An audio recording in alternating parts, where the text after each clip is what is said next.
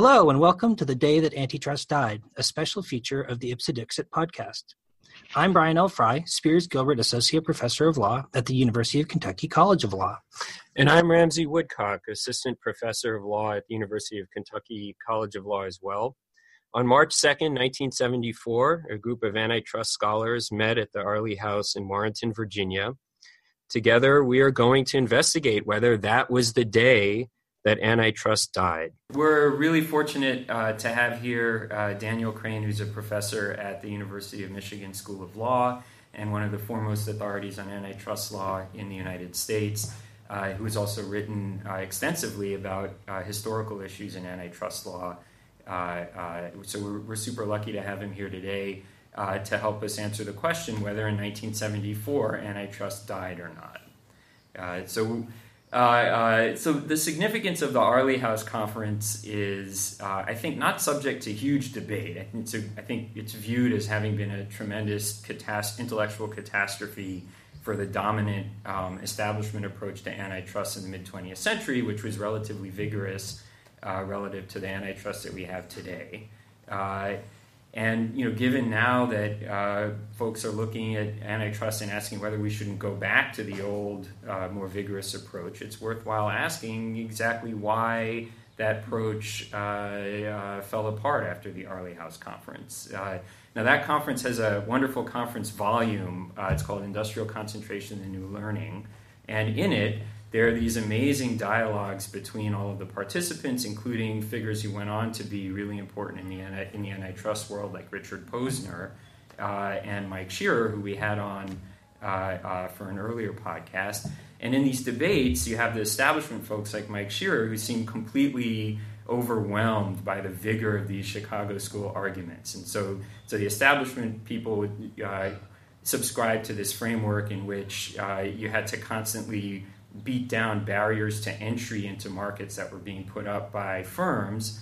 Uh, and the Chicago people, school people came out and said, hey, look, uh, big firms might not be bad for consumers. They have you know, more funds to invest in research and development, they can innovate. Uh, they can do things that smaller firms can't, and they can produce better products for consumers. Uh, and uh, and this argument really seems to have won out in Airlie House. Uh, and so I'm curious, you know, first whether you agree with that sort of um, uh, a hundred mile up uh, sort of view of what happened in Airlie House, and also whether you think that was a good a good change in antitrust that to sort of recognize that big isn't always bad and that um, competition isn't always the best thing for consumers. Sure. So, you know, I think Airlie House is obviously an important inflection point. Um, although, if you really go back, the Chicago School Project is announced as early as 1956 with Director and Levi's article, uh, sort of giving the agenda for the Chicago School to come and, and work done by. Uh, you know, by the by lots of people associated both in, in, the law school at Chicago and the economics department. Uh, well, earlier than that. So, uh, what, what really happens, of course, is that uh, in '74, uh, really to '77, '78, when the Supreme Court really takes up uh, the uh, sort of almost full throatedly the the Chicago School Project is you get sort of this uh, this coming out of the Chicago School uh, on the big public stage. Uh, and, um, and, and, and, you, and I think what's happening at one level is an intellectual battle between the structural school associated with Harvard uh, and the rising Chicago school on sort of the empirical things that you're talking about. Questions about scale, questions about um, the uh, inevitability that concentrated oligopolies will produce um, low, you know, lower uh, output levels and higher prices. Um, so at, at, that level, you're, you're getting this uh, very academic debate uh, that's largely empirically focused. Uh, and, and, after a while, I think Chicago you know, arguably starts winning that game on the empirical side. Now, it doesn't mean that they're right forever. It just means that in terms of the particular uh, dynamics of that moment, uh, Chicago is, is winning that fight.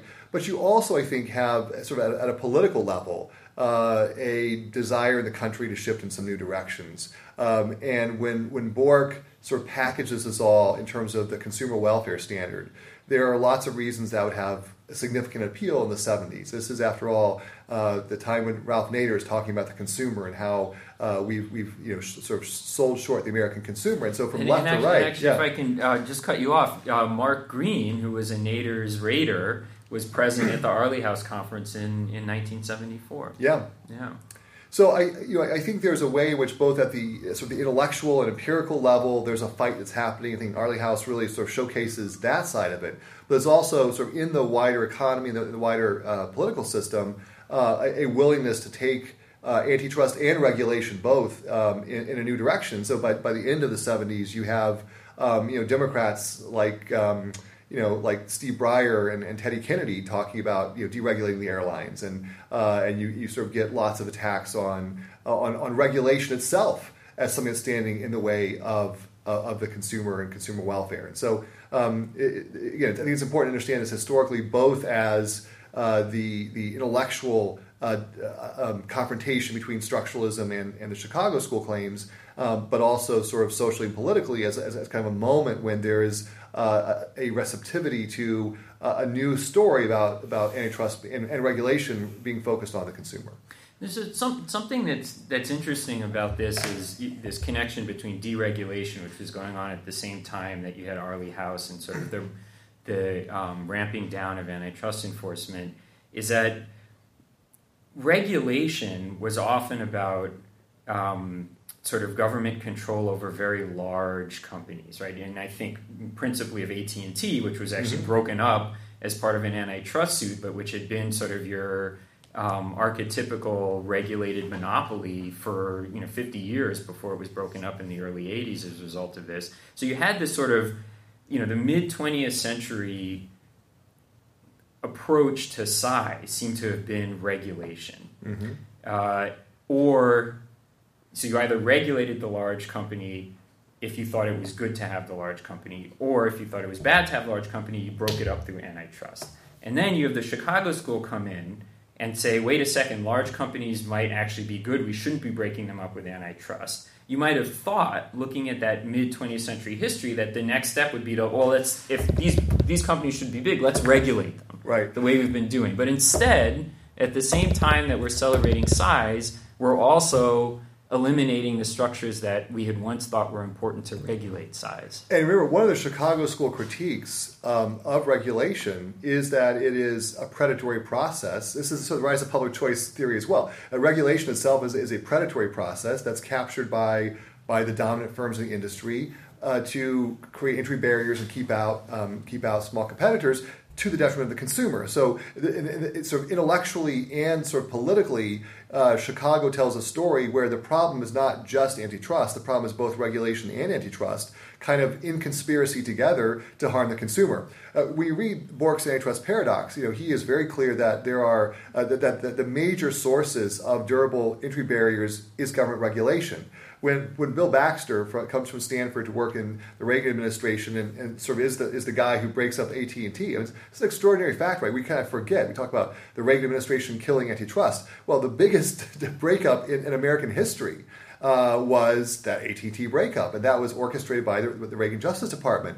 And that's right out of, of Baxter's view that regulated monopolists like AT&T are predatory on regulatory processes to harm competition. So AT&T was rate regulated on, on basic phone service. They were not rate regulated in um, uh, adjacent products like, you know, like um, like hardware, uh, and so they could, uh, according to Baxter, they could tie. They could they could basically use their power uh, that they couldn't spend in the regulated sphere to coerce uh, customers to buy other things from them. And, and this is also part and parcel of a, of a broader package of, of a monopolist ability to be predatory uh, on the regulatory system itself. So one of sort of the sweet spots for Chicago is telling a story about how if you're worried about monopoly, you don't necessarily need more antitrust. What you need is deregulation, since regulation itself is what's propping up the durable monopolies that we have.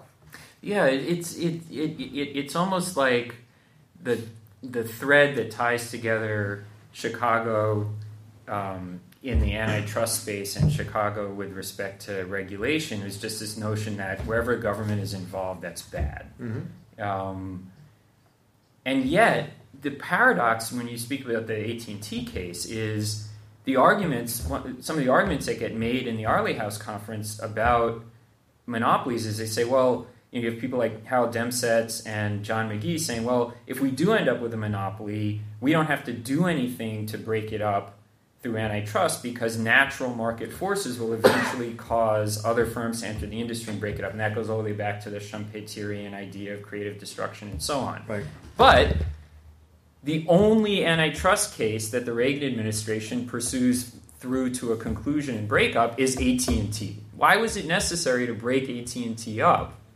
Um, when all you really would have needed to do was to deregulate AT&T according to the antitrust version of the Chicago theory um, and just have market forces play them play themselves out. That it's a it's a peculiar thing, yeah, I, I, do think that there was a um, uh, obviously the AT&T case has been going on for a long time, and I, you know I, I think that the view was they were such an entrenched monopolist because of such a long history of predation on government processes and regulation yeah. that you, you need to sort of break that cord cleanly. But you know, go to the uh, the Chicago School's definition of an entry barrier. Right we, today, we talk about entry barriers uh, as sort of as things that keep out new entrants, but um, the Chicago School defined entry barrier very specifically as um, costs or difficulties to enter a market that are faced by new entrants, but not faced by the incumbents in the industry. And that was really significant because there are relatively few of those kinds of entry barriers, right? right? Yeah. The, the, one big exception, or the one place you really found those in the Chicago definition, was where there was government regulation. Because oftentimes government regulation would grandfather in incumbents or give an advantage to incumbents uh, as opposed to new entrants. And so, again, if you were sort of thinking through the, the, the, the Chicago theology on this, firms that were uh, subject to pervasive regulation would actually have durable market power. But if you took that regulation away, uh, then why would we fear even dominant firms? now the Schumpeterian story comes in. Dominance is only as good as the technology is good, and, and, it, and it quickly erodes. Entry isn't so hard if there aren't things like government regulations propping it up. So I think that sort of helps explain why we get this sort of this, this simultaneous package of deregulation and let's take our foot off the antitrust pedal. Yeah, yeah, that that um, that that that that does sound right. And, and so so now we've got uh, you know it's sort of a pop a resurgence of populist antitrust, and you know there's sort of uh, people out there saying, well, we need to um, to go back to this mid 20th century approach, uh, and and I almost get the feeling that the argument is we should just we should bring back also the sort of mid 20th century economics. We should mm-hmm. start thinking about um, cases again in the sort of old structure conduct performance paradigm and, and and so on.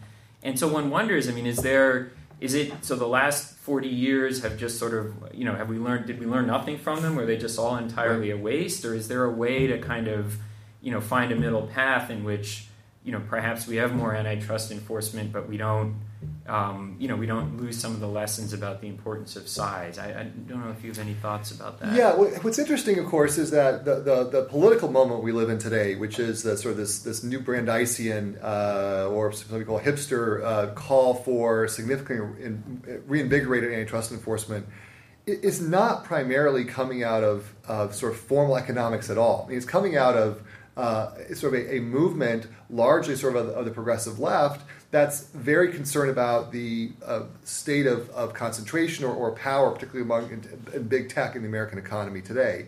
Um, and, and, but it's it's it's really more almost of, of a social criticism than an economic criticism. I, I, hate to make that distinction because, of course, you know it, it is it, it's a criticism of economic structures and economic principles. But it's it's much more, I think, attuned to sort of Brandeisian themes, which really are sort of pre-structural. I mean, structuralism was not a kind of small is beautiful claim. It wasn't sort of uh, you know uh, um, in, in industrial liberty is, is key to uh, democratic liberty. It's it's it's much more. It's a very a specific empirical claim about a certain set of relationships between structures and, and, and conduct and, and performance of markets. And I think now, in some sense, the the call um, is to go back to a more of a moral and social theory about uh, what antitrust is supposed to accomplish. Uh, which you know that's the Robinson-Patman Act, right? The Robinson-Patman Act is not part of structuralism. It's 1936. It's really you know good 15, 20 years before structuralism comes to the fore as a as a predominant economic theory, right? The Robinson-Patman Act is is is a theory about um, certain certain kinds of, of business relationships and, and, and, the over and the misuse of power and and and, and sort of why having uh, you know big chain stores is a problem. Um, so I'm not sure where this current moment is going to take us. I don't really see it though as a call to go back to the economic theories that, under, that undergirded structuralism so much as sort of the political and social theories that undergirded Brandeisianism. So in a way, it's trying to go back even further yeah. than the 1950s.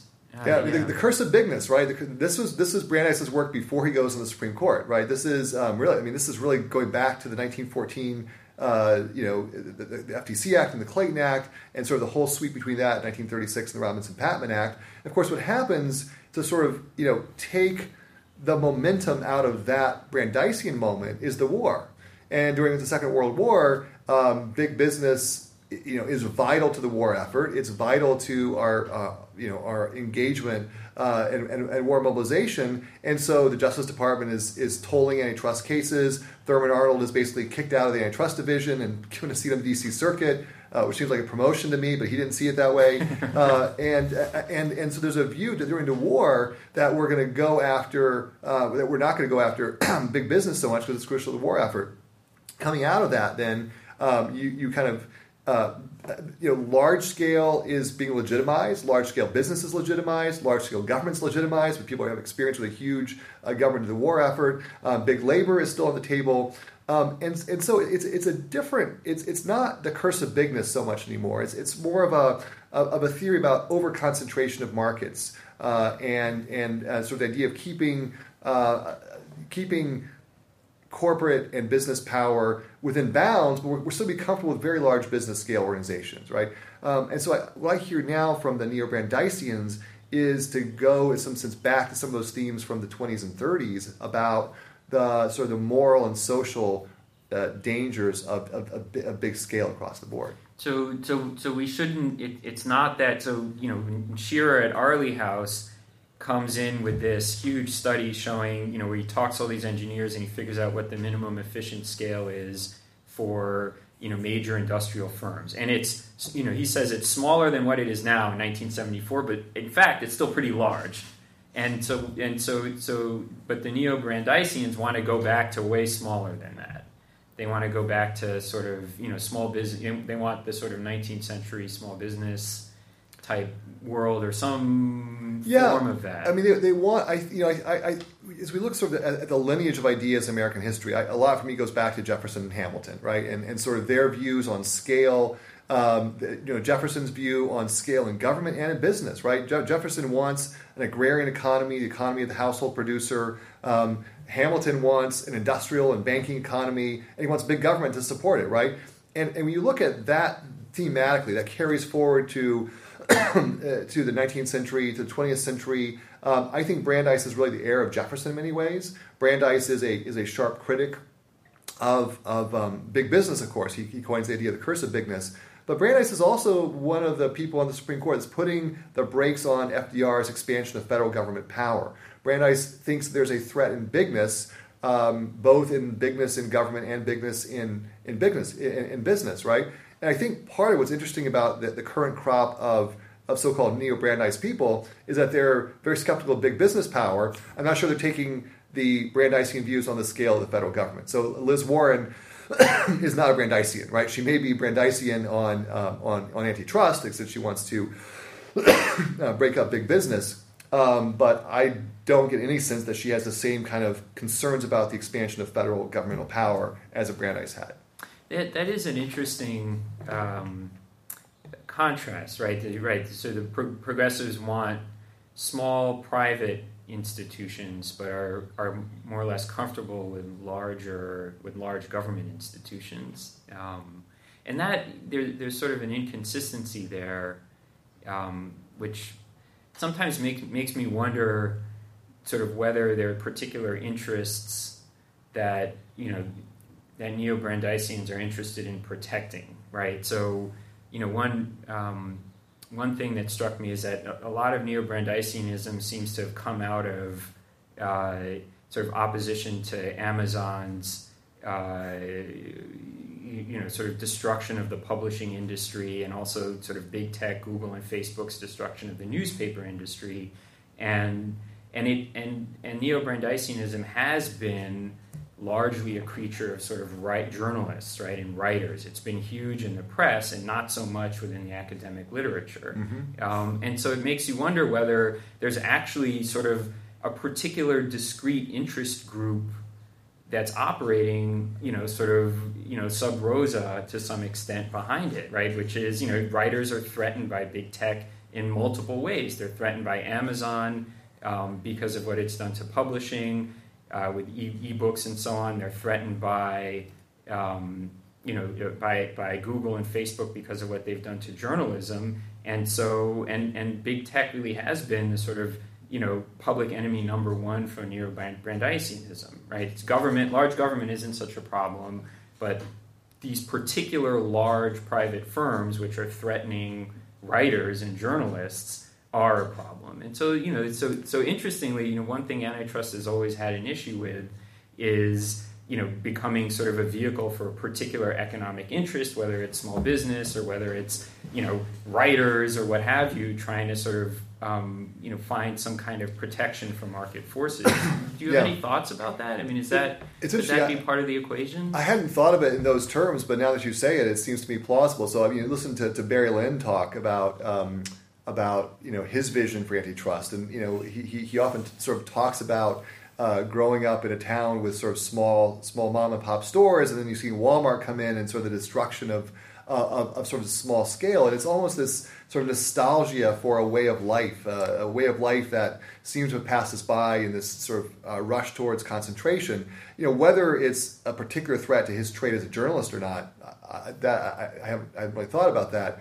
But I think you're right to say that um, antitrust has tended to um, to always attract interest groups. So a few a few days ago, um, CNN uh, had a headline that said um, something to the effect that that well, actually, shockingly, even some capitalists are supporting uh, Liz Warren's call for breakup. And my reaction was, capitalists have always supported aggressive antitrust. It just depends on which capitalists you're talking right. about, right? Um, it's you know, it's uh, lots of. I mean, frankly, behind uh, the you know behind the idea of breaking up the FANG, let's say uh, Facebook, you know, Apple, Google, um, Netflix, um, are lots of really really big tech and media companies that would love nothing better than to see Google and Facebook and Amazon broken up, uh, and big online retailers, right, or other retailers. So mm-hmm. it, this is so while the, the the leading edge of any antitrust movement uh, will often be captured by a few faces and a few ideas and a, kind of a school of thought.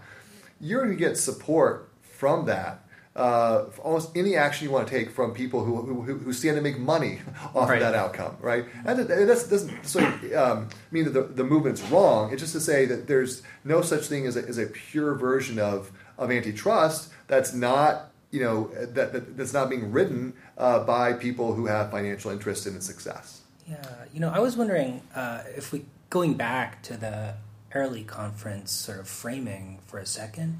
Um, to what extent do you think the transition to this new Chicago school perspective on on antitrust analysis and enforcement was inevitable? Like it would have happened mm. it just as a natural intellectual progression of sort of the economic thought of the time, and, and to what extent, or, or rather, to what extent do you think it was sort of sparked by some particular set of socio-political or kind of intellectual currents that were particular to that moment in in time? And, and in particular, I'm kind of wondering about the sort of um, longevity and power of this kind of consumer welfare perspective. Because right. one thing that struck me about the kind of hipster antitrust argument is the way that they try to shoehorn a lot of these, which I agree are much more kind of uh, kind of normative, moral, political perspectives on what the goals of antitrust are. But they still try to shoehorn it into a consumer welfare mm. perspective, and at least from what I've seen, tend to say things like, "Well, you know, we're, we're bene- it'll benefit consumer welfare in intangible ways." Right? Like maybe right. it won't make it lower prices, but it'll it'll make things better because of more innovation, or it'll make things better because of you know you name the you know whatever the intangible is, right? It's not measurable by price, but it'll still be better for consumers in some sort of way that we can't quite specify yet. Yeah, the inevitability question is interesting, and this is you know, partly goes to one's view of how history is formed. Is it sort of you know uh, people of, of, of distinctive character and personality sort of stamping their mark on history? And certainly you can tell that story. I mean, Chicago had these sort of these these titans, these these these big names, people like Demsetz, people like Posner, people like Borken, uh, you know, uh, you know, Levi, director, Easterbrook, uh, who sort of come in and, and, and recast this so through the force of their arguments. I do think, though, there was something inevitable about the fall of structuralism. Uh, and part of the reason I say that is because at a certain point, even people like Phil Areeda, who's writing the, you know, the, the you know, Harvard Law professor writing the influential antitrust treatise, basically says, you know what, yeah, I was kind of a little bit wrong about the structuralism stuff on the empirical side. Now, he doesn't become a Chicagoan, right? He, he, he at, the Areeda treatise, uh, and, and, now Herb Hovenkamp, as the, as, as the heir of that, moves towards institutionalism. And this is like all the Steve Breyer stuff about worrying about the sort of the frailties of antitrust process. So it's not that it's, it's not inevitable that the Chicago school path would be chosen. I do think it was inevitable eventually that the particular empirical claims of the structuralists, as framed by them at the time, would be shown to be overstated. Right. So I do think that this was um, that structuralism had a shelf life.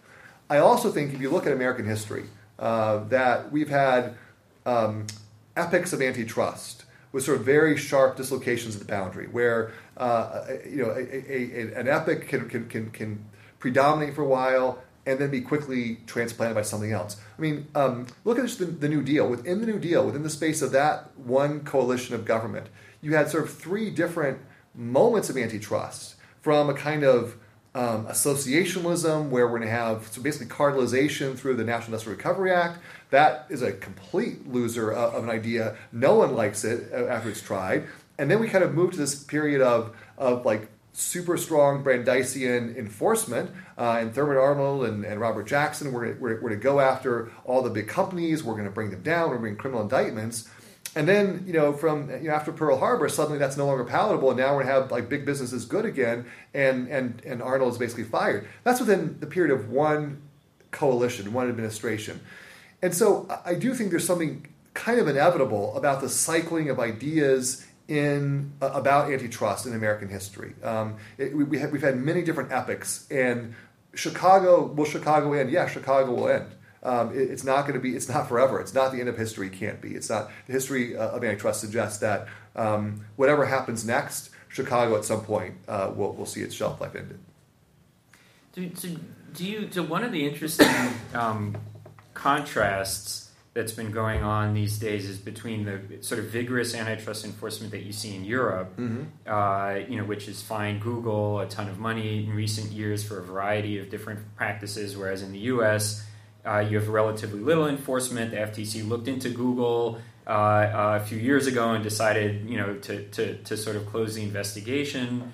Um, but one of the big contrasts between European antitrust, or at least at the EU level, and American antitrust, is that there's no breakup remedy in Europe right? So the Europeans can sort of act very aggressively and fine companies billions of dollars, but they can't break them into pieces. There's a kind of, and that reflects a sort of fundamental respect for this notion of size and economies of scale and so on, perhaps. Right. I'm not sure exactly what the sort of European origins are um, for, for the, the not having the breakup remedy. But whereas in the US, it, it seems like whenever you get a sort of resurgence of antitrust, it's played out through this sort of bloodlust, right? It's you know we want you know we want to break these yeah. companies up into pieces, and you have that again. It's you know Elizabeth Warren saying you know no, I want to break up the tech giants. I don't just want to fine them or regulate them. Um, and does that? I mean, could that?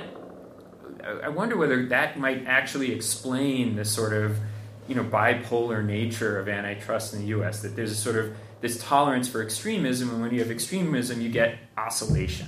Right. That may be the case. You know, what I found most interesting about Elizabeth Warren's uh, call for breaking up big tech was that her, her press release begins with what? With a Microsoft case, which is, of course, the poster child for not breaking up. I mean, that was a case in which the government wanted to break up. Judge Jackson ordered Microsoft broken up, and then DC Circuit en banc unanimously says, you know, no, we're not going to do that. And yeah. it's a complicated set of reasons, partly due to Judge Jackson's. Um, uh, you know, the statements he made to journalists and so forth, and the appearance of impropriety or, or bias, uh, partly due to the fact that they, they reverse on some of the liability findings, partly due to the fact that Judge Jackson didn't hold sufficient hearings on it. But you still come away with the idea that that you know the AT&T uh, you know, that was a one-off, and before that we had Standard Oil. But you know, we've had a lot of discourse around breaking up in American history. We haven't done it very much, uh, and certainly not for a really long time. Um, and so I do think there's a there's a real fear of what would happen to the efficiencies, economies of scale, uh, if we started ripping com- companies apart. It's very different to uh, we, have had some cases involving um, divestitures post closing in a merger because we, you know, the, the merger wasn't scrutinized under Hart-Scott originally, uh, but that, that's within a, a, you know, year or two typically of, of, catching it. But we haven't had this idea of companies, um, you know, just being broken up uh, because we think they've gotten too big. Um, apart from cases like Standard Oil and AT&T, uh, really rare that we've seen that in American history. Uh, and I think there, there, there's a there's a real sense of of you know of what might happen if we did that. Partly, it's to create a vacuum for someone else to be really big. Uh, and that goes back to the idea from the Airlie House conference that there may be economies of scale that drive certain kinds of business organizations.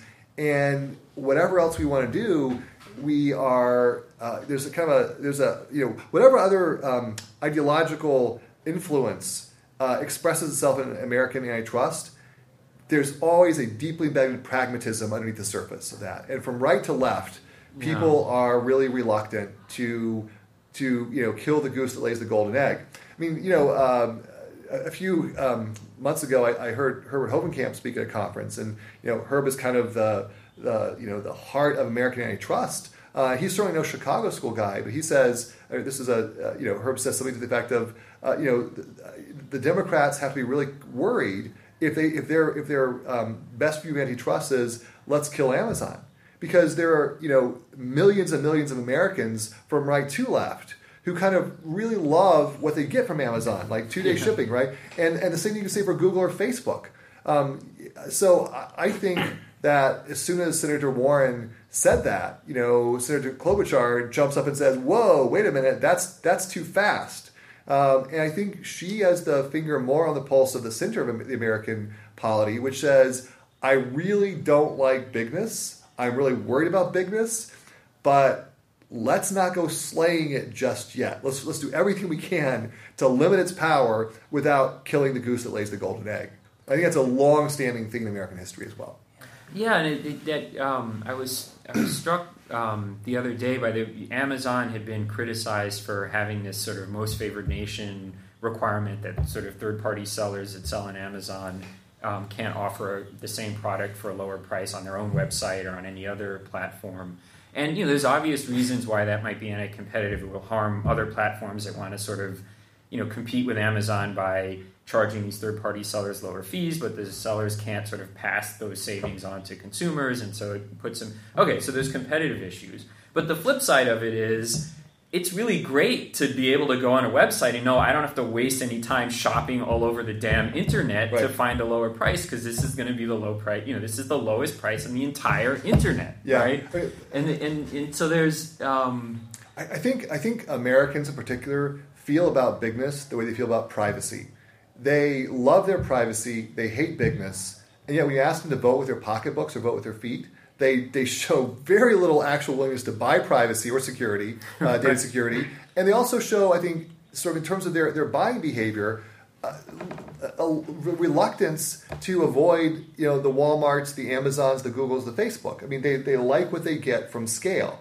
So I, I do think uh, just and this is a, a long-standing thing in American history that you know it, it's not that politically, rhetorically, morally, whatever it is, we have this deep seated suspicion about concentrated power anywhere. We don't like it. And we want, we want someone to stand up and, and, and, and, and speak you know, truth to power and speak power back to power. But that said, when it comes to the way we want to buy you know, goods and services or get them for free, as, as lots of these services have today, um, you know, we'll, every time we'll vote to with our pocketbook, with our, our clicks uh, to use the services that give us what we want. Yeah, I mean, I, I wonder to what extent the sort of reframing of antitrust in terms of consumer welfare and the, the stickiness of that reframing has complicated or or limited the ability kind of politically and, and functionally to act on the kinds of kind of concerns or opposition to bigness that might have been actionable in the past. Mm um, and that it seems like people are trying to act on today. Yeah. I do think that there is a um, often a disconnect between the way that antitrust is framed and the, what's actually going on in antitrust. Um, because even during the period of, of, structuralism, you still had the growth of industry. Um, and uh, even when the Supreme Court was striking down all, all kinds of mergers, you had, still had very large organizations that were that were continuing to grow in the American economy, uh, which of course at, at some point during the structuralist period led to calls for no fault monopolization. You know, our merger policy isn't isn't strong enough to stop these companies because they're not all growing through mergers. Some of them are just growing because they're getting bigger, and so um, uh, and, and the consumer welfare wasn't. Um, always just about consumer welfare, it's about economic efficiency. So, uh, you know, uh, there, there, there are ways in which the things we, we say about an antitrust regime are, are not always the things that are actually happening in terms of, uh, of, of the actual practice. I mean, one of the big things, of course, that happens in the 70s um, that's not Chicago school driven really is the Hart Scott Rodino Act. And we kind of think about that as this, this pre merger notification statute that uh, gives the agencies a chance to look at mergers before they're, they're, they're, they're closed. But that, I mean, I think the, the Hart Scott Act, uh, almost more than all the Chicago school, had a bigger effect at institutionalizing economic analysis because what it did is it shifted merger review from the courts to the agencies. Yeah. And it created sort of the, the, professionalization of antitrust, technical antitrust in the agencies. And the merger guidelines become a much more important source of, of prediction about merger outcomes than case law does. And institutionally, it's, it's, it's, it's bureaucratic, it's expert, it's, it's within the agencies this stuff is being done. That was not what Hart Scott was supposed to accomplish. That was not the intention uh, of Congress 1976. That's very much the outcome uh, of that. And so when we sort of, when we think about the stories about what happens, whether it's whether it's Airlie House or uh, or anything else, um, there there are multiple different things that are that are happening simultaneously on the problem. Some of which are intentional. You know, scholarship by Chicago School people that's intentional, but also things like Hart Scott, which have a huge effect that's not solely intentional. And to, to add, add to that, Donald Baker a few years ago made the point that you, the other effect of Hart Scott Rodino was to make merger review a lot less high profile. Because right. before these mergers would happen and the agencies would get on them after they were consummated. And that's big news right? I mean you know if if uh, you know two large firms merge and the agencies go to break them back up again i mean that's breakup happening. That's going to be that that makes antitrust seem a lot more important. Whereas if you're if you're just sort of nipping them in the bud before the before these deals actually get consummated, it, it becomes a lot less sort of politically charged, and and I think that that also contributed to the reduction in the sort of the feeling that there was an antitrust cop on the beat. yeah. enough. Richard Hofstadter wrote his uh, famous essay, "What Happened to the Antitrust Movement in the Early 1960s," uh, and already by that point, he's talking about sort of antitrust as having the, the movement is having ended, and, and, and we've kind of gone to a period when antitrust is, you know, he kind of makes the point that we used to have lots of antitrust rhetoric without much antitrust, but then today we have quite a bit of actual antitrust, but not that much rhetoric about it. It's, it's kind of gone underground. And this is before Chicago, this is before Hart Scott. And so I think that really accelerated the 70s where, um, uh, where we, we still had quite a bit of antitrust, but it just wasn't salient, it wasn't observed by most people. Uh, you know, you often hear the Chicago killed antitrust. In fact, you know, Richard Posner made this quip, you know, last year, the year before, that well, antitrust is dead, isn't it? But if you look by many different measures, antitrust is, has been quite active and alive. Private enforcement has been uh, has remained very active since it fell off in the 70s. Um, you get a lot. I mean, you get a lot of merger review happening. Um, if you go to the uh, American Bar Association spring meeting and just see the the, the amount of money represented in the room in terms of the thousands of people who make their living off the antitrust industry, you know, globally now, um, you start realizing there's there's still a lot of activity that's happening here. Now, whether it's effective or not is another issue, but it's not dead. But it is much less salient. It's much less out of the public eye.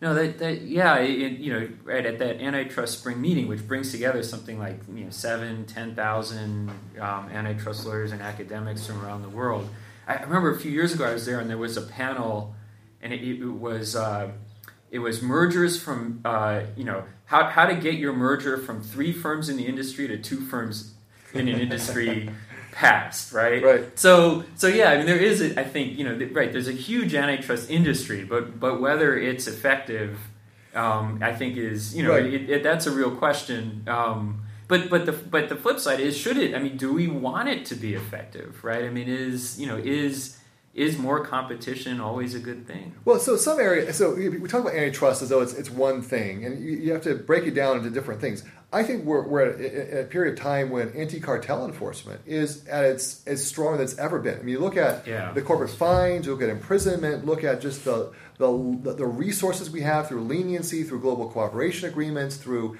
amnesty deals. I mean, it's not that it's perfect, uh, but I think this is bipartisan. Administration to administration, we go after cartels, and, and, we, and, agencies take that seriously. So that's a that's a huge piece when we talk about about antitrust that people just kind of forget about the conversation. It's like it doesn't happen, but that's um, that's a very important aspect of, of, of um, antitrust.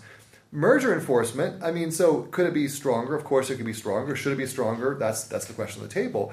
But it's not like we don't have merger enforcement today. I mean, uh, you know, every year there are there are deals that are killed. What you you know, to the earlier point, you see very few litigations, and that's because most questionable deals either aren't proposed because people know they can't happen, or they're proposed and some of them are just dropped because the agencies say no, and some of them are negotiated. So we have either conduct remedies or structural remedies. So there's still a lot of activity around mergers. You propose a four to three today, you know.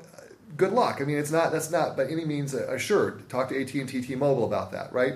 Um, so again, have we let through mergers, too many mergers in beer, too many mergers in airlines, too many mergers in oil, too many mergers in banks? Like maybe, but that's a different proposition than there not being a real, you know, serious antitrust regime in place in the United States today, which there is.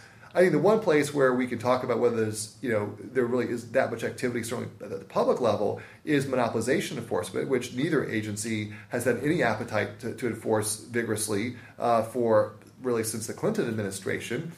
You know, but their query whether we need public enforcement because there's an awful lot of private enforcement as well. And you look at the volume of cases, including successful cases that are brought under monopolization theories every year, and and there's you know there's certainly activity happening there as well. Yeah, you, you point to really um, I think important and weird inconsistency in the Chicago school critique and what happened afterwards, which is that right Chicago in Airlie House was all about there were this, you know right before Airlie House there were all these proposals for no fault monopolization statutes and going out and breaking up big firms even if they aren't doing wrong just because they're big, and then you get uh, and, and, so you get all this Chicago school people saying well big is good, and yet, almost all the arguments they make about the virtues of large size firms could apply to the virtues of cartels, right? I mean, yeah. you know, there's no reason why cartels can't work together to innovate. There's no, right? I mean, uh, there, there's just, it, it, it's, it, there's really sort of this weird um, over determinacy of the, of sort of the arguments that Chicago makes, and yet,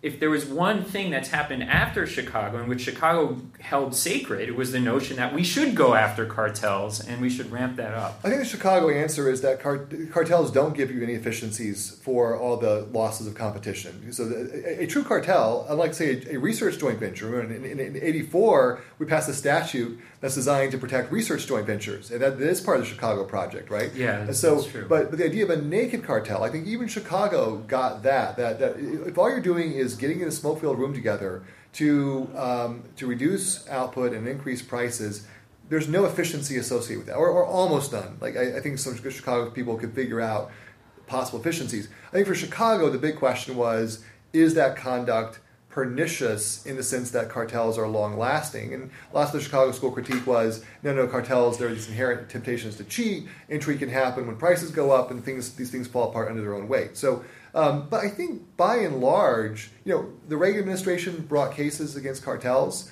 uh, lots in public procurement. Um, and that makes sense, of course, because who's paying for public procurement? The taxpayer, right? Reagan wants to reduce the tax burden on Americans, and so part of this is, is kind of going after cartels and people supplying the taxpayer yeah. uh, at the taxpayer's um, instance. But um, you know, I certainly um, from from Clinton to Bush to Obama, you see a real um, sort of I think consensus, uh, bipartisan consensus that cartels. Uh, are something we can all agree that, that, that need to be heavily uh, prosecuted uh, and and I think quite effectively overall.